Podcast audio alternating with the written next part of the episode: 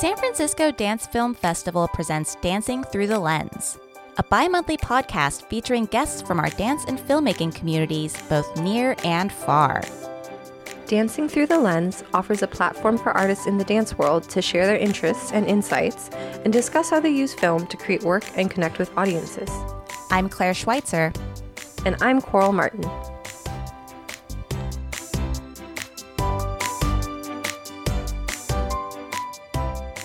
This week, we spoke with Robert Moses, founder and artistic director of Robert Moses Kin. We talked a little bit about both the challenges and the silver linings that he encountered while continuing to produce work during the unprecedented circumstances of the previous year.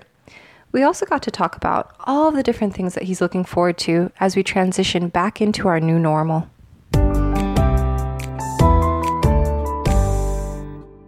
I um I'm curious about the work that you've been doing over the past couple months. Everyone, you know, who's a dance maker has had to shift.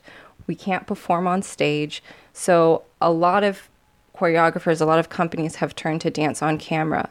Um, as a fixture in the Bay Area dance community for the past couple of decades, a lot of people know your work. A lot of people have been able to go to your performances live. Um, but now that, you know, a lot of us are doing this work on camera, I'm just curious to know what was your relationship like with dance on camera before the pandemic and how has it shifted now that it's a necessity? Uh, well, I that's a good question in that uh, since I'm a, or have been a live performance practitioner, the relationship that I've had to recorded materials been sort of um, few or limited primarily, right? So, you know, maybe if you work on a project that someone is recording and, and in that kind of in that kind of setting you don't actually have a lot of power or collaborating on something say the way I did with the uh, uh, with the program with the A and uh, AM FM film that uh, we did uh, for the festival a few years ago. But this relationship to recording your work is completely um, different in that uh, given that was happening, what was happening with COVID, we had to rethink um, what our programming was, how we might manage it, and what was possible with the resources that we had, and then how we might expand and uh, learn while we're going through this uh, without sort of losing the center of who we are. It's a different situation in relationship to pre existing work, in relationship to work. Uh, that you hadn't planned to make but's available now to you because uh, everyone's skill sets have shifted and uh, work that you might make or were thinking about making uh, in the future. You you mentioned the AMFM film that you produced with the film festival in 2014. Are there any things that came of that work that you're relying on now or in any way did that inform your practice as it um, relates to your current work? Yeah, I mean, I think there's um, when you walk into something that is um, different, when you're collaborating with someone who's new, uh, when you're in a different situation, that that whole situation was completely uh, um, sort of aside from, apart from a way that I might normally work. So a new collaborator uh, working with a smaller uh, group of dancers, in that case, just a couple, in a location that we'd only uh, we had an understanding of, but had only been to I think once before. When planning what we do now, the way that we've developed uh, the work now, uh, we spend more time in in sort of figuring out what's how what might work with what and where, as opposed to uh, creation in the moment each moment and then winding up uh, with, with an artifact at the end. How has it been? I know, you know, we're doing all this work digitally, and I was checking out your, your project, RMK Around the USA. Um, so, again, another artifact of the pandemic that we can, I mean, we could before, but I think people are really expanding their vision of what their community looks like and how broad it is. Um, and so I'm curious how that process has been, if it's something you'd like to extend after, you know, it's not a necessity to work online. And yeah, I'm just, I'm curious about that project. Okay, uh, well, Around the USA is a project that is happening in bits that will accumulate at some point. We had a sort of a solid stop deadline for it in terms of sort of putting everything together and then moving it moving all those things forward. But I think that's opened up a little bit because when you make work uh, that's sort of as broad as that is, um, finding the um, central theme, even if the central theme is discontinuity, uh, is a great challenge. Around the USA thing was a uh, like it's big, and I think I've said this before. Everyone's picked up these this other sort of uh, set of skills. And you find when you're working with technology, as technology changes, if you have an artifact, if you have a work or something, and it hasn't sort of been finished and put out there yet, that you have an opportunity to refine it, to change it, to make it a little different, to do something a little more with it than you might have just six months ago because you because you don't have the same problems of sort of working with a green screen because whatever that technical issue might be has been resolved by some new program or something like that. So um, aside from things like that, the issue is yeah, I'd keep going because it is very much more interesting uh, working in this way than uh, one might have thought if you're sort of um, if what you've been doing your whole life is walking into a theater with you know 10 dancers and doing something over three days. Um, they're two completely different things and i love them both. But now i've been really i've really been introduced to how you uh, make this live and make your work live through this. All right. Well, you know, another question I have I mean, this is also a project that you've been working on um, over the past couple months is what it's what it's been like to work on the project the vital heart of sf that's going to be um, well is currently as well um, hosted at this this former gap storefront on market street anyone who knows that area knows that storefront. What has that process been like? What is it? How does it contrast to the work that you've been doing, uh, you know, virtually all digitally? Well, first of all, it's been kind of wild because it is so exposed. Uh, doing work and having a residency where we, you know, we put up some uh, banners, but every time we go in, we rehearse, we drop the banners so the public can walk by and look and behave and react however they might want to. So it's just kind of wild to be that exposed all the time when you're trying to manage your ideas. Uh, but it's great. Um, second thing is that the you know it's a historic building. It's a really beautiful building with a lot of how do I say this? A lot of personality. It's like walking. It's not. It it was a building where the gap was for years. But it's like walking into someone's home because it's been there so long. It's a historic building, one of these uh, sort of nationally noted historic uh, buildings, right right next to the um, Powell Street turnaround, which goes right out to the Fisherman's, right out to Fisherman's Wharf. So all that stuff is sort of in there in your mind and everyone in the building's been so great about letting us be there. And as a matter of fact, it looks like the residency is going to extend. They they're going to allow us to extend, so that's even. Uh, uh, it's amazing. So probably it's not going to end at the end of June. It's been a positive, but it's been a positive in a different way. We are shooting a lot of of the process in there. I don't know exactly what that's going to wind up being, but again, capturing now for document's sake is different than it was once. We used to capture for document's sake. Maybe we'd shoot once or twice, probably from the front of the room, uh, with um, the consideration, the only consideration being that someone uh, will need to learn this at some point. Now it's like, okay, this may become uh, not just a part of the history or a part of the learning process, but this may become, a, uh, in some way, its own artifact and that's one of the things that's a little different about the residency and working in this environment right now. Okay, that's interesting.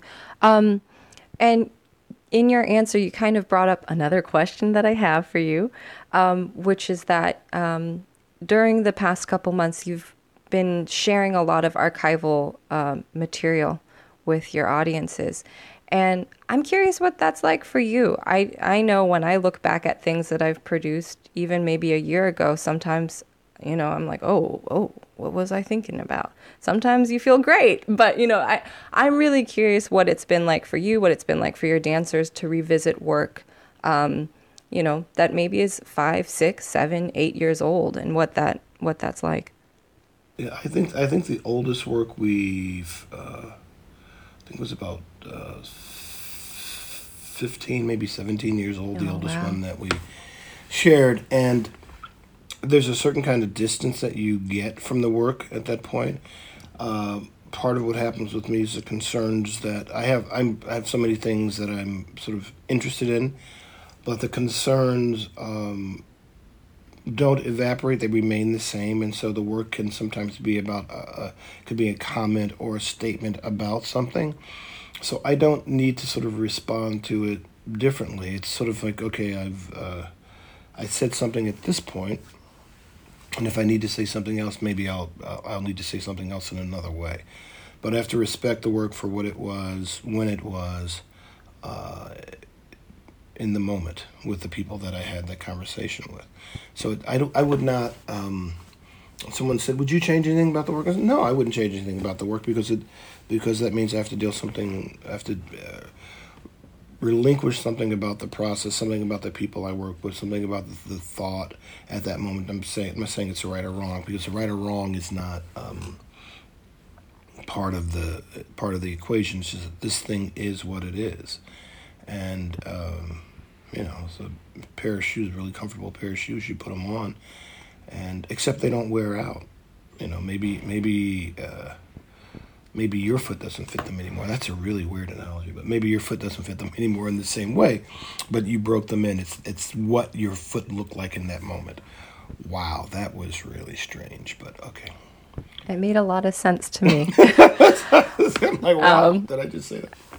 oh no, no. As someone who saves a bunch of super old pointe shoes, I know what you mean. You put your foot back in there and you're like, "Oh yeah, I remember you. I don't I don't know about you anymore, but I, but I remember you." I remember you right. right. Yeah, there's right. There's a feel to that. So, you know, I- I think this this relates a little bit more to your current work, but it, there is a continuity between this that previous question and this question that I have for you is is um, you know, again, we're working in an unprecedented time, and because of that, um, a lot of your dancers have had to also learn new skills, kind of put on new hats, shift their focus as well, shift the way that they dance. Um, and I'm just curious what that's been like watching and guiding your dancers through this process. And um, yeah, if you can elaborate on That that. that's a great question. The only thing I would change about uh, the question, I changed one word when you say guiding the dancers through. Okay. I have not guided them through the process. We've uh, sort of bumped through it together. Uh, the you know, the folks who are editing the work, the folks who are doing a little bit of marketing in a different way than they used to be doing, the uh, administrative folks are sort of in um, uh, the office in a different way, or, or not in the office in a different way since it's COVID. We when I say we all picked up different skills, I mean I really mean it. I mean everyone has. When you sit at home, and one of the skills you do, like if you sit at home, uh, one of the skills you pick up is the ability to tune, tune your home out, right? So you go home and you think the TV is right there, the couch is right there. The kids, I'll just go make a sandwich, and no, you- and you have to be at work. So that's it's just like another kind of focus. So it's a different kind of uh, skill to focus in that way. Or if you're at the office, and you're normally used to turning around and looking at someone and saying, "Could you do this?" and you have to give them a call or uh, reach them on email. But at this point, since they're not in the office the whole time, maybe they've moved uh, across country. I think I had an administrator that was um, she was here uh, for a couple of months and then went to the East Coast for like about two and a half months, and so we're communicating. And so then you're scheduling your sense of scheduling and uh, the idea of demands on other people's time is different. The idea of how you work with dancers is completely different. We were fortunate in that we, we had different processes in place for that. It all shifts, I think.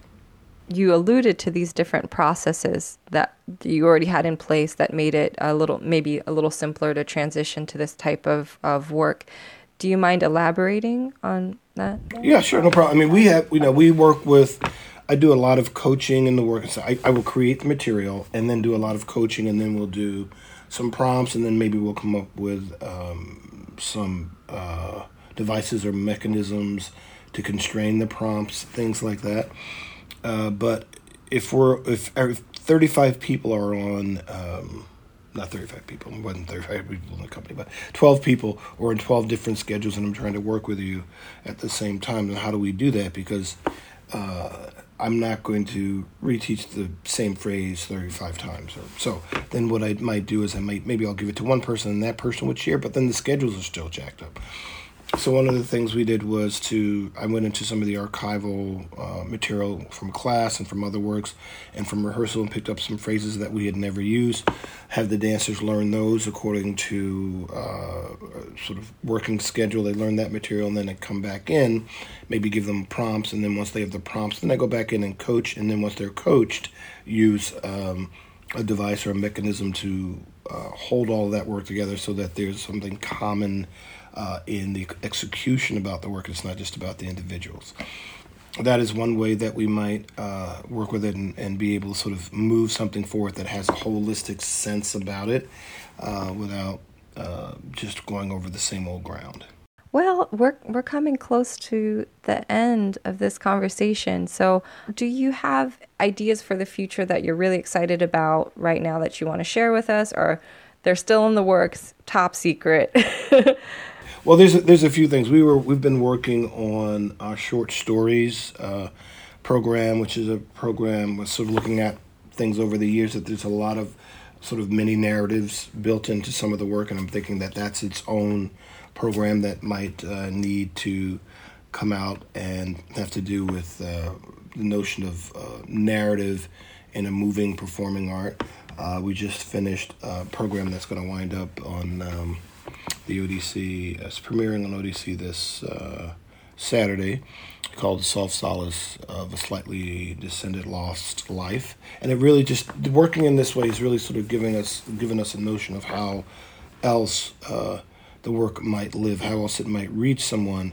And that in order to get to folks, we don't have to. Um, always be out there. I mean, I would love to be in London or somewhere in Russia or something like that, just doing work and performing. Uh, but when you can't, because of the way the world is right now, you still can, even though it's a different thing. So yeah, we have a lot of stuff on the on the horizon. We're actually op- hoping to open a studio very soon. Um, so we're looking at that. There's a lot of stuff uh, that when you have when you don't go into the studio, you have a lot of time to work on some things. So we've been working on a lot of stuff. Great, that's that's really exciting. Um, well, I just want to say a very big thank you. Really appreciate your time. It's been fascinating. Thank you.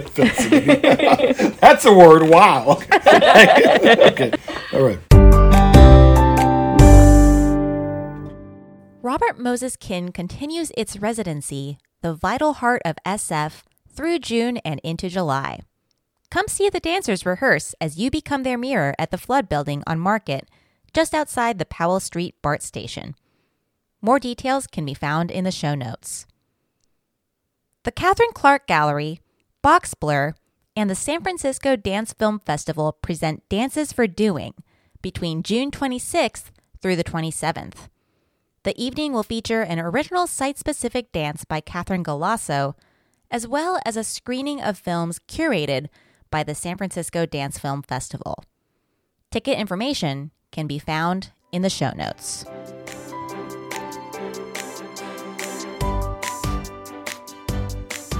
Dancing Through the Lens is a production of San Francisco Dance Film Festival. It is produced and hosted by Claire Schweitzer and Coral Martin. Theme music for Dancing Through the Lens was composed by Daria Novo. You can find San Francisco Dance Film Festival online at sfdancefilmfest.org and on the social media pages linked in the show notes.